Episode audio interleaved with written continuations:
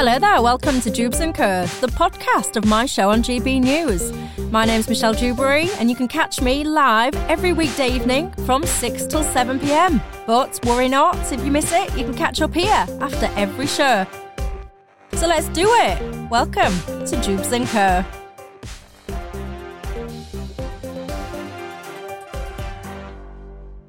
Tonight, my panel, Daniel Moylan, who's the former advisor to Boris Johnson and now Conservative life peer in the House of Lords. We've also got Nabila Ramdani, who's a journalist and broadcaster, and Frank Furedi, author and academic. And you know the drill on Dewbs & Co. It's not just about us here, it's about you at home as well and your thoughts. You can get in touch with me on email, gbviews at gbnews.uk, and you can tweet me at Michelle Dewbs or at gbnews. Don't forget, of course, if you haven't already, you can subscribe to us on YouTube. Watch all the best bits. Uh, when I say best bits, obviously, I mean uh, Dewbs & Co. You can search GB News, it's all on there, and you can watch us live. You might be doing that, and if you are, hello to you. Uh, and I always forget to mention, by the way, the radio. You can watch us, watch us, listen to us, I mean, on the radio. So if you're sitting there thinking, I want to watch Dewbs and Co, but I need to go pick the kids up, worry not. You can listen to us in your car on DAB+. Plus. We are everywhere. So let's get into our first top story, shall we? It's day 23 of the war in Ukraine. And despite the talk of peace deals uh, and demands, I've got to say, bombardment has continued across the country. Today, several cruise missiles struck and destroyed an aircraft repair plant near the airport in Lviv. And to the south of the country, Russia's defense ministry said its forces were tightening a noose around the city of Mariupol. Um, Frank Furedi, I'm going to pick up with you. I mean, this is never ending. Every single day you switch on the telly, you pick up a newspaper, and there's just more and more uh, reports of devastation. We were speaking yesterday about are we potentially uh, moving towards a peace process? You know, what's your thoughts on all of this? Well, I don't think the uh, war is going to end anytime soon. It's evident that the resistance uh, to the Russian invasion is quite formidable, uh, quite uh, exemplary. But nevertheless, the Russian military power is so overwhelming that despite the resistance and despite getting all these wonderful air to uh, ground to air missiles which have been shooting down Russian airplanes, I think that uh, it's likely that Russia will escalate. Uh, the bombing near Lviv is a, is a sign of a new sort of battleground being opened up. And I think that what we've got to really worry about is that alongside the military escalation, there are a number of other dangerous developments. I think the principal dangerous development has been the way in which China and Russia have been pushed together so that their, their alliance, which has mm. always existed informally, uh, is becoming more and more uh, formal and, and, and is becoming more and more dangerous in many ways. And I was a bit worried and, and sad when I heard President Biden lecture the Chinese as if they were young children about democracy. Uh, and predictably, the Chinese reacted by sending their aircraft carrier into the Taiwan Straits, giving essentially two fingers to Biden, but also indicating that their uh, formal neutrality towards Russia is in practice going to be uh, called into question. And, and I was talking to somebody this morning who knows a lot about Chinese affairs, and she was telling me that it appears that the Chinese are, are now supplying Russia with weapons on a fairly large scale, kind of covertly. So as long as that continues, uh, there's a danger that uh, the escalation is going to be our problem for the next, you know, next at least for the medium term. Never mind the short term. Yeah, and I think you're right with what you pick up there, Frank, as well about the whole you know, un- I speak often, I'm like stuck record sometimes on this program about unintended consequences. Everyone's got the same uh, intentions, which is, you know, this needs to end as quickly uh, as, as you know, with as minimal impact on civilians as possible. And I understand the drive with the economic sanctions and things like that, but there are vast unintended consequences, and pushing people into China is just one of them. Uh, Nabila, your thoughts?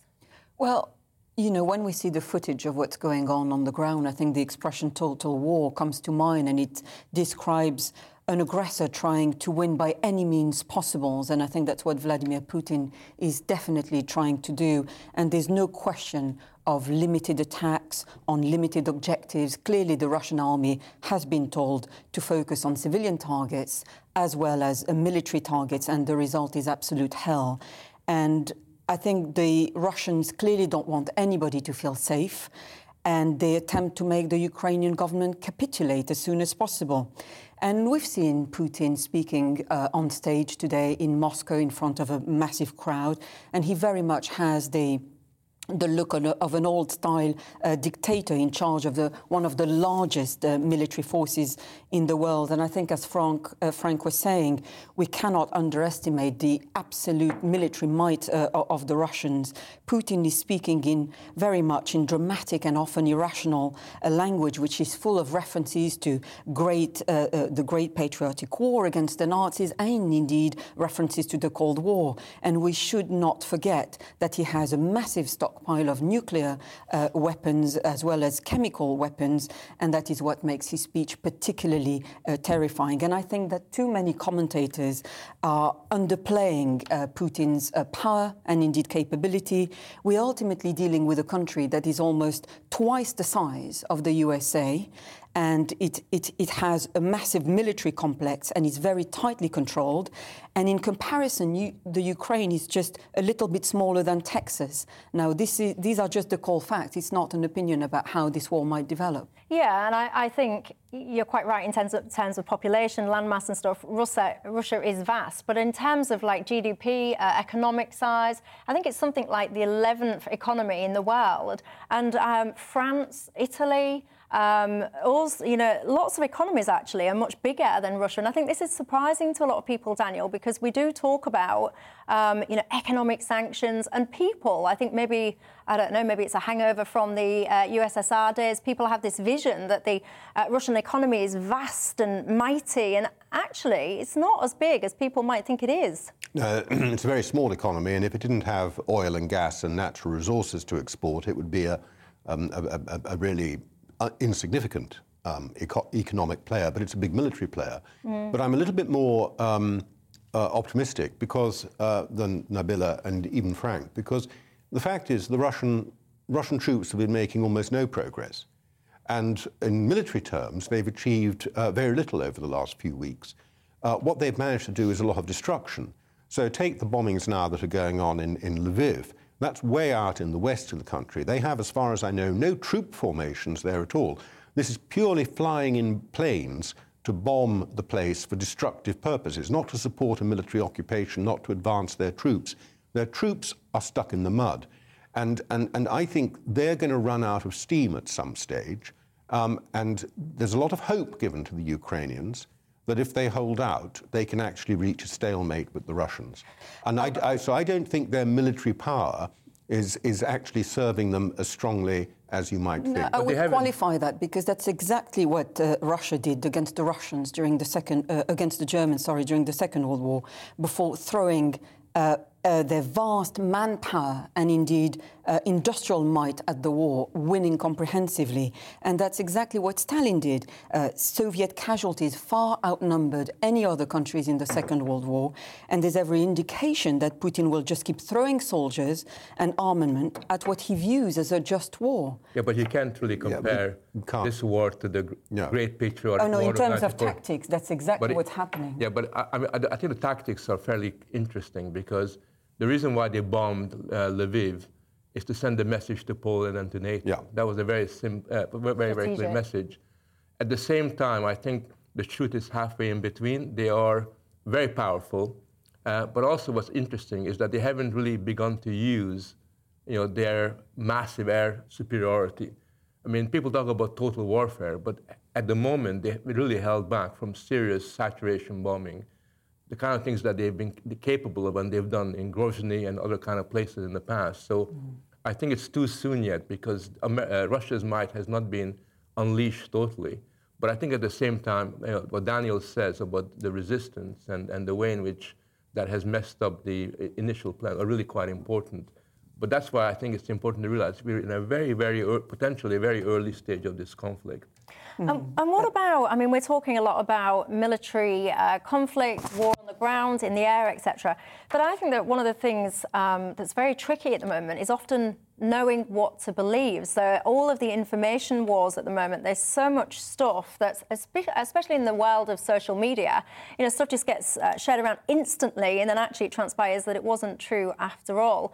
So I wonder, uh, Daniel, your thoughts just around the whole kind of information flow. I mean, the, the bulletin reader there was just mentioning about Russia Today, for example, uh, has lost its license here. Do you think, uh, in terms of you know, information, how important do you think it is I guess is my direct question, to know and to hear the other side of this debate because we hear a lot, uh, we see a lot, uh, we listen to Zelensky's address, etc. But understanding the other side of all of this, the Russian perspective, do you think that's uh, important, of interest, or should just be ignored?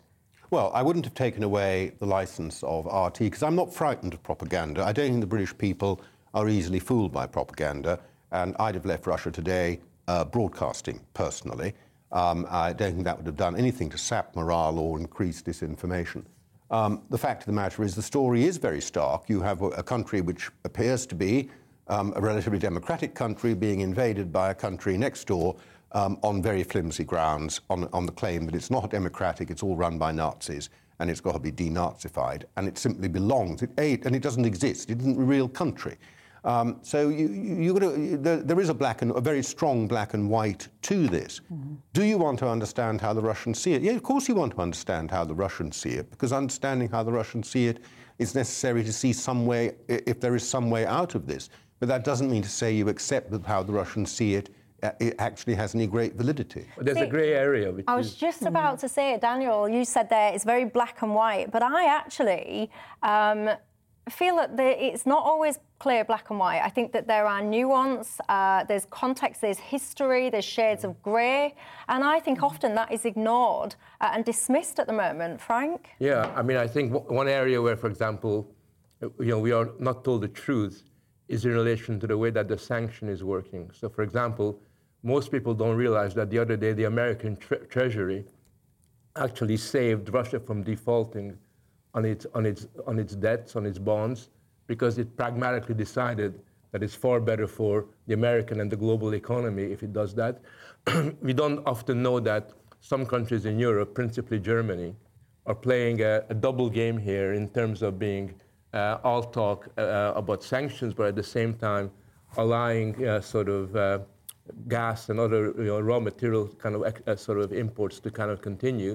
So there is a kind of uh, cynical pragmatism on our side, which I think needs to be discussed and debated because, you know, at the moment we, we could be very naive about the meaning of the sanction, how that works. And I am worried that at the moment we're also doing something that I, I find reprehensible in, in this country, which we're arguing that academics who question the official version of events ought to be disciplined by their universities, which goes against the whole spirit of academic freedom and free speech.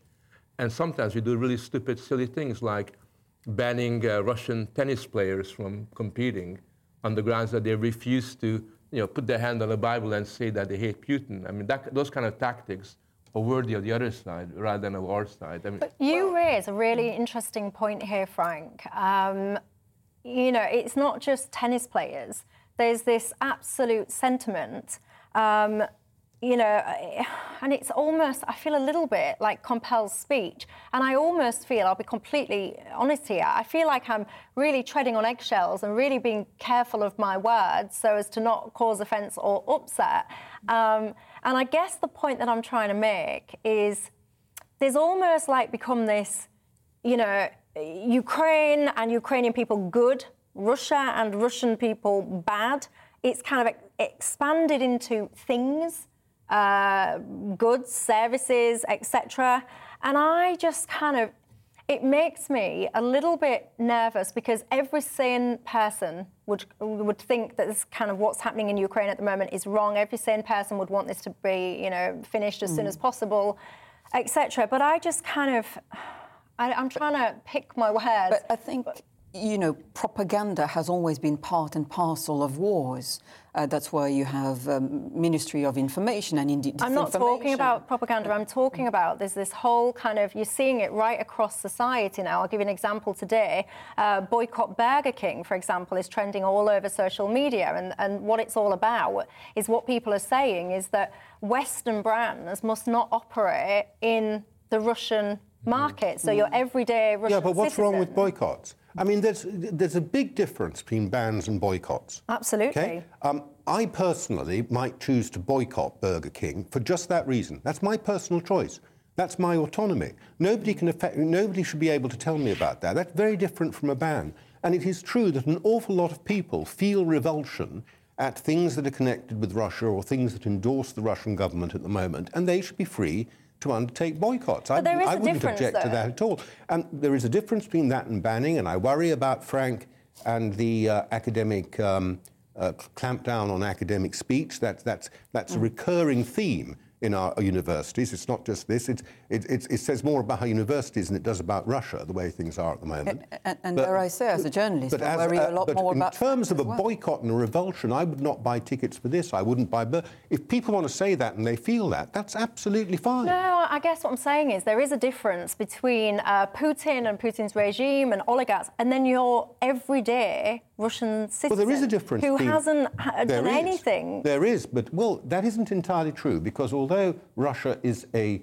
um, is not a, a free democracy, it does have sorts of elections. There's no reason to think Putin hasn't actually got majority support in the country, and it appears that there is a, from uh the minimal opinion polls that have been done, that there's a very large amount of public support for the war. Whether they've been done so on the basis of flawed information Well, or yeah, you saw that at that event today. You but, saw you know, that. there is a lot of support. So the, the idea that the Russian people are somehow totally innocent, I'm not saying they need to be punished, but I don't think we should be supplying them. But with We should be careful that? about spreading collective guilt as Well, well. It's not a matter of collective guilt. What about what, what about, for example, like in America, they've been throwing rocks at Russian restaurants, and I can give you loads of examples. Yeah, violent, violent activities but- but shouldn't just take the place. fact but deciding not to go to a Russian restaurant, why not? Th- That's perfectly all right, but when you have intimidation, Yeah, well, or nobody the approves of implication that. implication of intimidation in the air, and I think that there is a lot of that. I think we, as a civilized side of the war, uh, are obliged to uh, respect the fundamental notions and, and norms of democracy and of, of freedom of exchange and freedom of expression. And I am worried that uh, this happens in wars. I, I saw the first time that we become caricatures of ourselves, and instead of uh, maintaining the moral high ground by saying that we're open to discuss ideas, we're going to argue and debate, there's a sense in which there's a closing down of discussion. And I think, as, as Michel says, you do have to begin to watch your words. So, you know, for example, like I think that there, there are two sides to the argument in terms of its historical origin of this war. You know, I think both sides made a lot of bad mistakes. There's no two sides in the discussion now. You have to support Ukraine against Russia. But to say that and to argue that there were, you know, that the West, you know, is, is in some shape or form have contributed to a chain of events which led to this war. If you say that, then people think you're Dracula sometimes. Then you've gotta you see people coming with a cross, you know. But that's, but that's not healthy. exactly. I, I actually think not only is it not healthy, I actually think it's quite dangerous. Absolutely, yes, absolutely. Nabila, you, what was you about to But say? I think we should differentiate between legitimate and indeed civilized way of acting, as Frank was highlighting, in terms of economic sanctions, uh, boycotts, and all sorts of um, uh, leverages that we have at our disposal to try and cripple uh, a, a- country that is uh, has illegally invaded a sovereign nation. Let's not uh, lose sight of that. You know, there lies the crime. But uh, uh, in terms of what I worry about is in terms of information, or indeed the, the amount of disinformation that we're getting, and not least of all, to go back to the point I was trying to make earlier, the I do get worried when I see commentators. Um, trying to make out that Ru- Russia is on the verge of collapse, for example. And this is not my opinion, these are just called facts about the uh, huge uh, industrial military complex uh, in, in Russia. And I think it's reckless, it's a reckless view, and one that can potentially put the Ukrainians in a very dangerous position. Yeah, um, and also uh, there's been a lot of conversation around uh, all the Brits that have opened up their homes to uh, Ukrainian refugees, which I think is absolutely wonderful. Uh, I think it's really heartwarming, actually, to see that people have seen people in need um, and kind of stepped up, opened their home, or offered their home at this stage. Let's let's be clear where we are, but offered their home, etc. And I kind of, I do, and I am a bit like a stuck record on this topic as well. I think that's great, and I think absolutely people should be uh, doing that. Wonderful. But I do also think there are so many other conflicts uh, happening in this world at the moment. There are so many, um, you know, abuses of human rights being conducted by different foreign governments at this moment in time. And I do, you know, after all this is done, uh, hopefully it's sooner the better, I really hope actually that the sentiment that people have about wanting to help others, that we extrapolate that and help people in this country as well, because we have so many homeless people, we have so many children in care in this country, we have so many, um, you know, women and children in this country that need to get out of abusive relationships, that aren't able to get into domestic violence refugees because of lack of funding and all the rest of it. And I hope that this kind of wanting to help sentiment continues uh, and, and, people actually want to help people here as well that really are in need all the time. And my last point, um, I find it peculiar. And I don't know why I'm looking at you, Daniel, but maybe just because you're sitting there. I find it peculiar uh, when we've just been looking then at David Cameron. You know, here I am doing my my kind of aid stuff, and I worry that we're kind of verging off into leveraging this crisis into opportunities for people to gain virtue points for themselves. Do you know what I'm saying? Do you get me? Does anyone on this panel agree yeah. with me? Yeah, I, I, Am I talking I, nonsense? I get you. I don't entirely agree with you. I think the situation in Ukraine is um, is is specific to Ukraine, and, and the, the, word refugees is used in a very broad sense. But there are different types of refugees.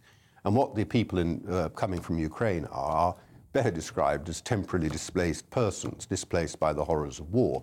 They're not trying to leave the Ukraine in order to make a better life elsewhere. What they want is to get back to their home and very often their families, their husbands, their fathers um, in Ukraine as soon as they possibly can. That's a very different situation from refugees who are long term refugees or people who are seeking a different life elsewhere.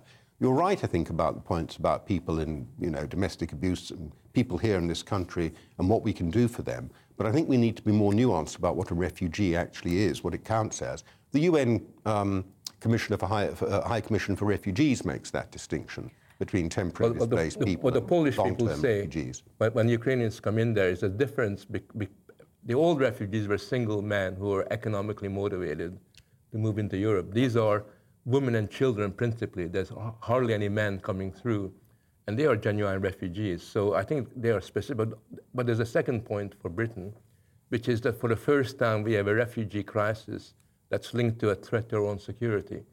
So in Ukraine, unlike in other places, our, our, our own security and that of Europe is entirely linked to it.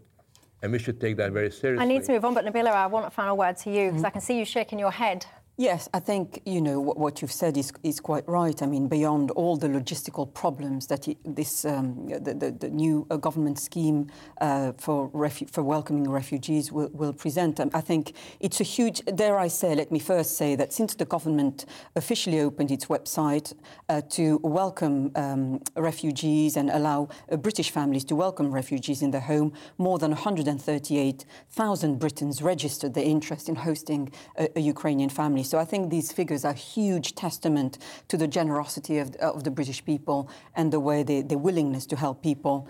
And um, but it's not as simple as that. You have lots of uh, very uh, real logistical problems. The government himself, itself is being very, extremely cautious, and things are more complex than, than they look. You know, these are people who will have suffered physically and mentally. Mm they wouldn't know what the future holds for them, and they won't just be able to slip quietly into British life. I think uh, a lot of them won't be able to just won't be willing to just sit there. They would quite rightly want to to get jobs, even if it's on a temporary basis, before thinking of going back home. And there will be all sorts of checks that will need to be carried out, insurances arranged, and resources allocated, and the like.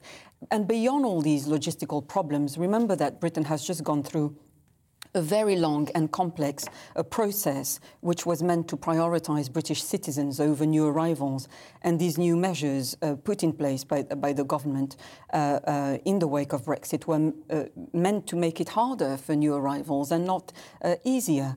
But you also highlighted the uh, problem briefly, if you will. briefly about, you know, there are other people, uh, new arrivals from other war-torn nations, not least of all Afghanistan, who will argue that their needs are just as important as, the, as those of the Ukrainians. And dare I say, it, it, it, has to be said that the truth is that dark-skinned Muslim uh, migrants are treated with far more suspicion and, dare I say, antagonism than uh, people from uh, European nations. Okay. Uh, I do have to clarify, I wasn't talking about arrivals or definitions of refugees. What I was, the point I was trying to make is it's wonderful that people have stepped up to help uh, people in need from different countries. That's excellent. Uh, the point I was trying to highlight is that there are thousands of people in this country, actually, that could do with some help and support from their fellow citizens.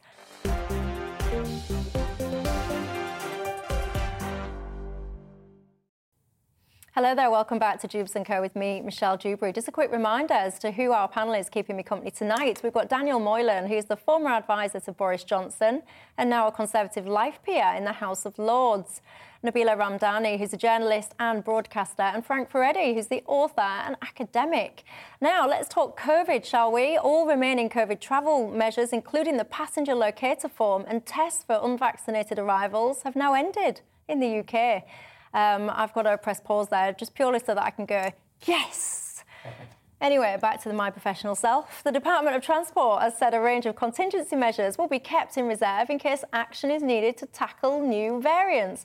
Previously, only fully vaccinated people were able to enter the UK without the need for tests. The decision was made despite rising COVID 19 cases in the UK, which have risen by nearly 44% in the last week. That's according to ONS data. Daniel Moylan, your no, thoughts? It's great news. I'm, I'm with you. Um, it's fantastic news. It's great that we're leading the world in this, and we've got to learn to live with COVID. We can't carry on the way we have been in the past, fearful and restricted. And we've got to go out and embrace the world. But what would you it. just say to the point I just made then, when it's, um, you know, hang on a second, because cases are rising in some places? Are you not nervous? No, I'm not nervous. I think we just we, we've got vaccines. We've got to live with it. We've got to be sensible and cautious in how we conduct ourselves. That's absolutely fine, and we need to go on. Um, we, we cannot live cowering uh, under, our you know, uh, under our chairs uh, for months and months on end. Uh, we have to be brave and go forward and, and, and, and embrace the world as we find it. Yeah, I mean, I've got to say, Frank, I agree with everything Daniel's just said then, but I also believe um, that there's still people that have lost their mind over COVID. The whole response and reaction to COVID, I hope, anyway, I might be wrong, but I hope that in years to come, we'll look back and go, goodness me, what on earth were we thinking? Putting in place some of the restrictions, the measures, etc.? Well, I think what we have now is a, a group of people who've adopted this lock style, lifestyle, lockdown lifestyle, whereby they basically live the, the lockdown forever. I went skiing last week, and I thought it was very, very interesting that half the people on the plane absolutely resented wearing a mask. Mm-hmm. The other half loved it. And when we go down to Grenoble to How the do you know, by the way? How do you know that? Well, you could just tell. They, they, they were looking at the other half as if they were moral inferiors. And when I, uh, my wife asked one of them, you know, sort of, why are you wearing the mask now that we're, you know, outside of the airport because we're waiting for the buses? One of them says, well, we could never be too careful. And the hint was that somehow we're irresponsible for uh, using our bare faces to engage with the world. And I think that's because there's a lot of statistics that show that almost uh, a third of the population really thinks that we're going too fast in terms of getting rid of COVID restrictions.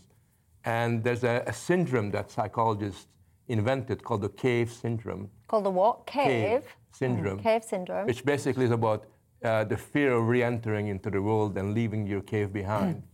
which indicates that for a lot of people, uh, this kind of lifestyle is going to be around for a fair bit of time. And I think that's very sad it's very regrettable that not everybody is celebrating and enthusing about the fact that, you know, we're back to a, a semblance of normality. Mm-hmm. Um, Nabila, I mean, you know, there's a place in China that's just gone back into lockdown.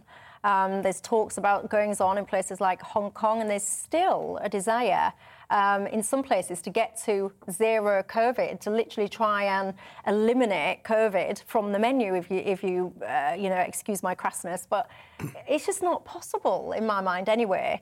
Um, and we do just have to get on. What do you think about what Frank was just saying then? Again, about the whole kind of cave syndrome and people that have been um, they've adjusted now to this new normal. Yes, absolutely, and that's why one of the government's announcements um, uh, towards the end of the year was to say that we have to learn to live with it. Um, Britain has been one of, or the first country, I think, to uh, move from the status of pandemic to endemic, mm-hmm. meaning that it will, the, the, the COVID 19 will be, or the virus will be part and parcel of our lives uh, from now on. but, you know, with vaccination rollouts being showing that they were quite effective in containing or indeed making the, um, the, the, virus less uh, life-threatening, if I may say so. We see less cases of uh, people dying, for example.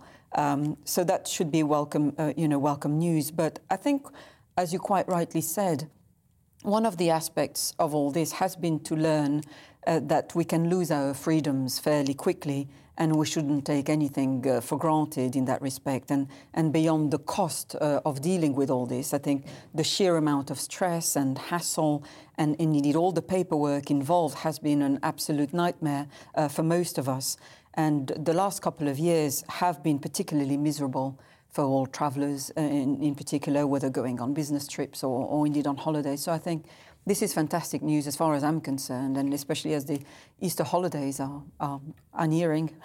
I've got to say, it's not been miserable uh, for me when it comes to travelling because I've decided not to travel abroad purely because I would be on the side of the plane um, that you would describe, and I would not be on the side of the plane that was loving it. I would become infuriated with all the red tape and all the rest of it. So I just decided I'm not doing it. I will uh, do a staycation.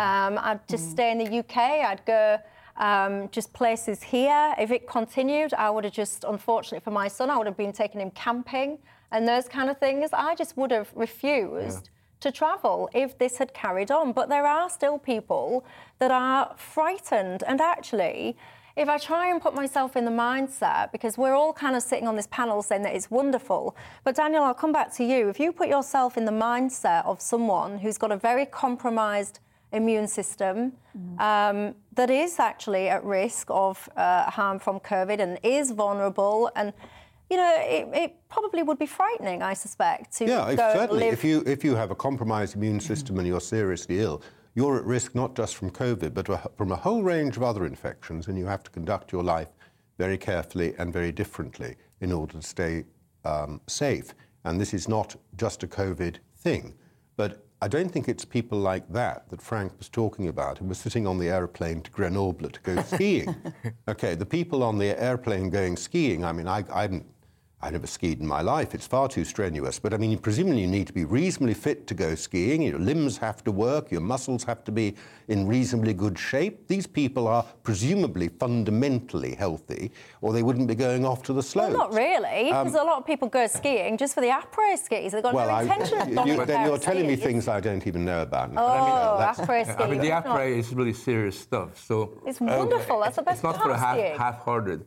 But I think there's a bigger problem, which is in schools and universities in the civil service, there's a substantial number of people that refuse to go back to work even now.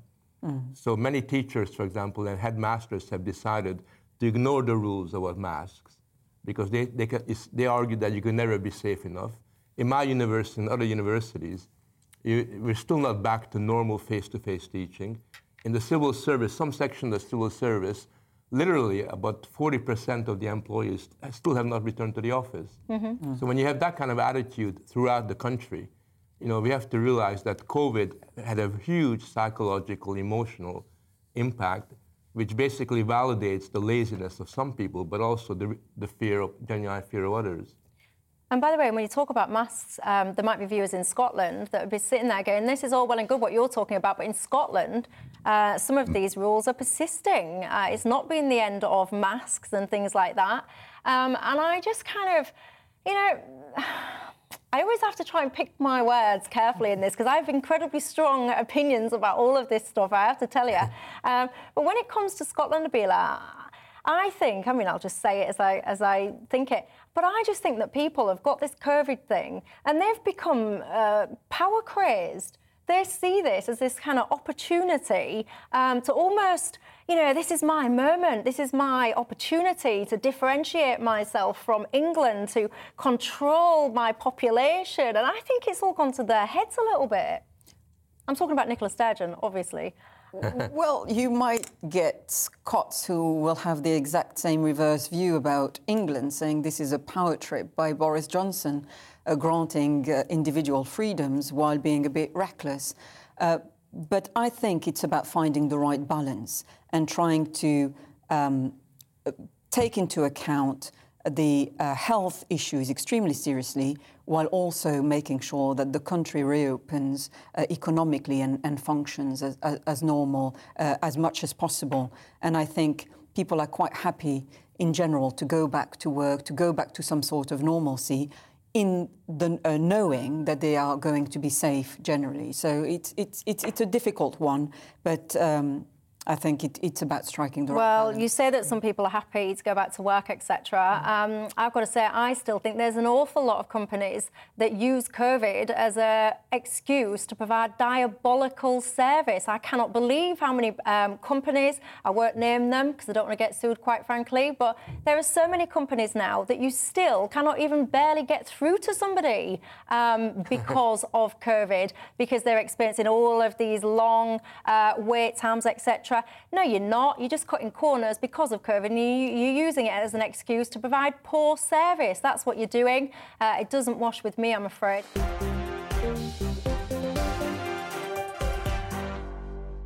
Hello there, welcome back to Dewbs & Co with me, Michelle Dewberry. A reminder as to my panel, Daniel Moylan, who's the former advisor to Boris Johnson and now Conservative life peer in the House of Lords. Nabila Ramdani, who's a journalist and broadcaster, and Frank Furedi, who's the author and academic. Now, let's talk DVLA, shall we, briefly? It's emerged that hundreds of DVLA staff were sent home on full pay during the pandemic without having to work at all. Over half of the government's uh, agency staff were at home doing not a lot slash nothing during the first lockdown in April and May 2020 including those that were not ill with COVID. And figures for August 2020 reveal that nearly 1,000 DVLA workers remained on special paid leave. This decision to let staff be paid for doing nothing for weeks has left millions of motorists stuck in a backlog of licence applications and renewals. I've got to say, I don't think I made myself clear enough. I'm not sure I repeated the sentence enough during that intro. So, just to uh, highlight, in case I wasn't clear, these people were doing nothing. Yes. Have I landed my point? nothing. Uh, this special paid leave, this basically applied to people that said that they were vulnerable or that they needed to care for people or whatever. They were just off on full pay while motorists, and cast your mind back, by the way, because we've moved on from this in the media, but let's not forget, we had a massive HGV shortage. We was apparently going to have empty shelves and never be eating anything ever again uh, because we didn't have drivers, etc. Nabila, your thoughts? Well, this, these are the results of a detailed investigations by the Times, and uh, the results do not surprise me at all. I mean, if, if you send thousands of civil servants uh, on full pay, um, you send them home on full pay during a global pandemic, it's quite obvious that many of them are not going to do much work. And it has to be said that most of the uh, administrative work carried out by agencies such, such as uh, DVLA is by definition very dull and, dare I say, very repetitive. repetitive. so, unsupervised workers who are sitting at home are naturally going to be drawn to more, let's say, attractive pursuits. And uh, in the case of the Times investigations, this included uh, watching a lot of television. So it wasn't just a question of staff not working, but there just wasn't enough work being generated because there was nobody uh, in the office to, uh, to, to handle incoming mail, for example. So it just goes to show that you know, packed workplaces are essential to the smooth uh, running of bureaucracy, and, and, and, the sooner everybody um, gets back at work properly, the better, I think. Um, and Daniel, you know, Nabila mentions packed workforces, uh, and this was one of the problems that the unions had actually, because they were very insistent on very special um, measures being taken in the offices of the DVLA that meant that actually uh, people were not able to be in the office in the numbers that they should have been, I would suggest. Your thoughts? Well, first of all, I normally like to stick up for the government. Uh, I really would like to know when the government found out about this. I mean, did they read it in the Times as well? Um, how, long have they, how long have they known about this and what have they been doing about it? Because, you know, we're well on from this now. And, and if there's still a million, a backlog of a million, who's been dealing with it? Second question is, this was not in line with government guidance. I don't know what the unions dictated, but the government guidance was you, could, you should work from home if you could. And if it was the case that they couldn't work from home, lots of people had computer terminals at home where they could actually work and plug into central systems and carry on working. If that wasn't possible for the DVLA because of the way they work, and I don't understand that, they should have been going into the office, and the union should have been face down over this because people were able, lots of people went into offices, offices were well organized so that people could work in them socially distanced, as they said, and that should have been the driving thing behind the management of the DVLA. It does look to me like the management just gave up. Did the government know at the time? When did they discover? Who's responsible for all this and who's carrying the can? Yeah, well, I'll tell you who, who always carries the can, uh, as per usual. It's us, your everyday person. So there'll be many of you um, that's been desperately waiting for uh, your licence and haven't got it. There's a backlog, by the way, of nearly a million. Uh, and I know that many of you, you often have to send off your passports and things like that. Um, and you will have had, well, Frank, you tell me what you think, actually. I keep telling everyone what I think, and you well, wonderful people are here too. I think what, what I learned from all this experience is that government guidance is not worth the paper it's written on. And in so many cases, despite government guidance, you know, people just carry on in the same old kind of way. And the problem is not the workers at DVLA, the problem is management. Because I think what you got is a very slothful management that finds management a bit of a drag. You know, they would rather sort of uh, stay in their digital bedrooms you know, sort of and mess around and actually give leadership.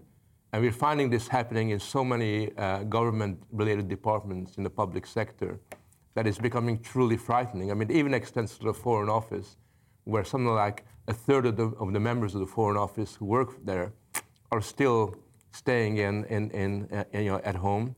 Uh, so for, for, me, the real problem is that we need a, a much more uh, genuine leadership in these areas where people actually lead from the front.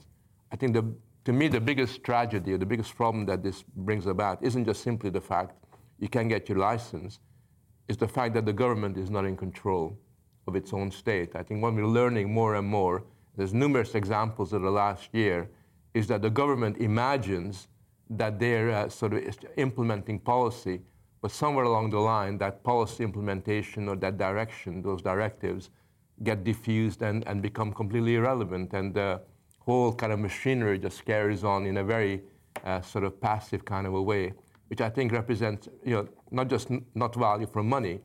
I think it represents, the, you know, in some ways, uh, giving two fingers to the taxpayer because it's our money that's being wasted. And it's the taxpayer who's not being serviced with some very essential services. Mm. Well, uh, lots of you have been getting in uh, touch actually, letting me know that you've struggled with this as well. Um, Phil says that he had a nightmare with the DVLA over a year, for over a year trying to get his licence renewed on medical grounds. Carol says uh, it's diabolical. She references how difficult it is as well to get through on the telephone. Uh, lots of you have been getting in touch, I have to say, on the whole kind of uh, Russian Ukrainian uh, situation. It always really does divide opinions. Um, and Dave makes a really interesting point. He says, Our government's uh, first responsibility is to the British people. He asked uh, a question Shouldn't we be suspending foreign aid right now? And that, Dave, if I say so, is quite a good question and a debate for another day. Should we still uh, be paying foreign aid? Should we be paying it in the way that we used to?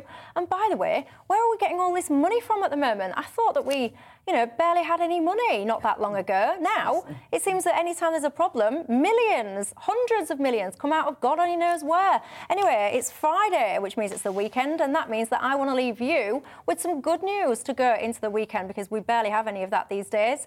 Uh, so let me share with you this story that caught my eye. You might have seen some of it. There's two young brothers.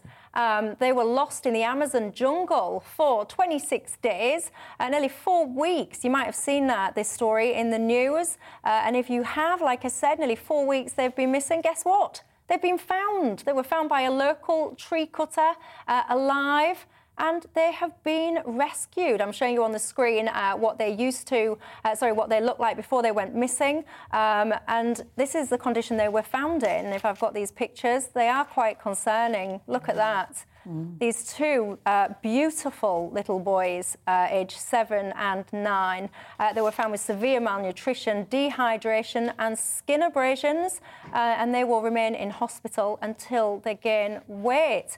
Um, but I have to say, what a lovely end to that story. Uh, whenever you see, you know, children going missing, I'm playing the rescue right now. I mean, look at this. You can see such a big crowd uh, has gathered. Um, as a mum to a little boy myself, I've got to say those pictures uh, when they were found, it it makes me get goosebumps. Mm-hmm. Uh, thank God, whoever your God is that you pray to. I mean, look at it, there they are, beautiful, beautiful little boys. Uh, and thank the Lord uh, that they are found safe and well. So happy news to end the show. Uh, that's all we've got time for tonight. Thank you very much to my panel, Frank, Nabila, and Daniel. Thank you very much to you uh, at home as well. Never lose the faith. That's the uh, motto. That's the that's the message I got from that story. Four weeks missing and found safe and well. You have yourselves a good weekend, and I'll see you on Monday.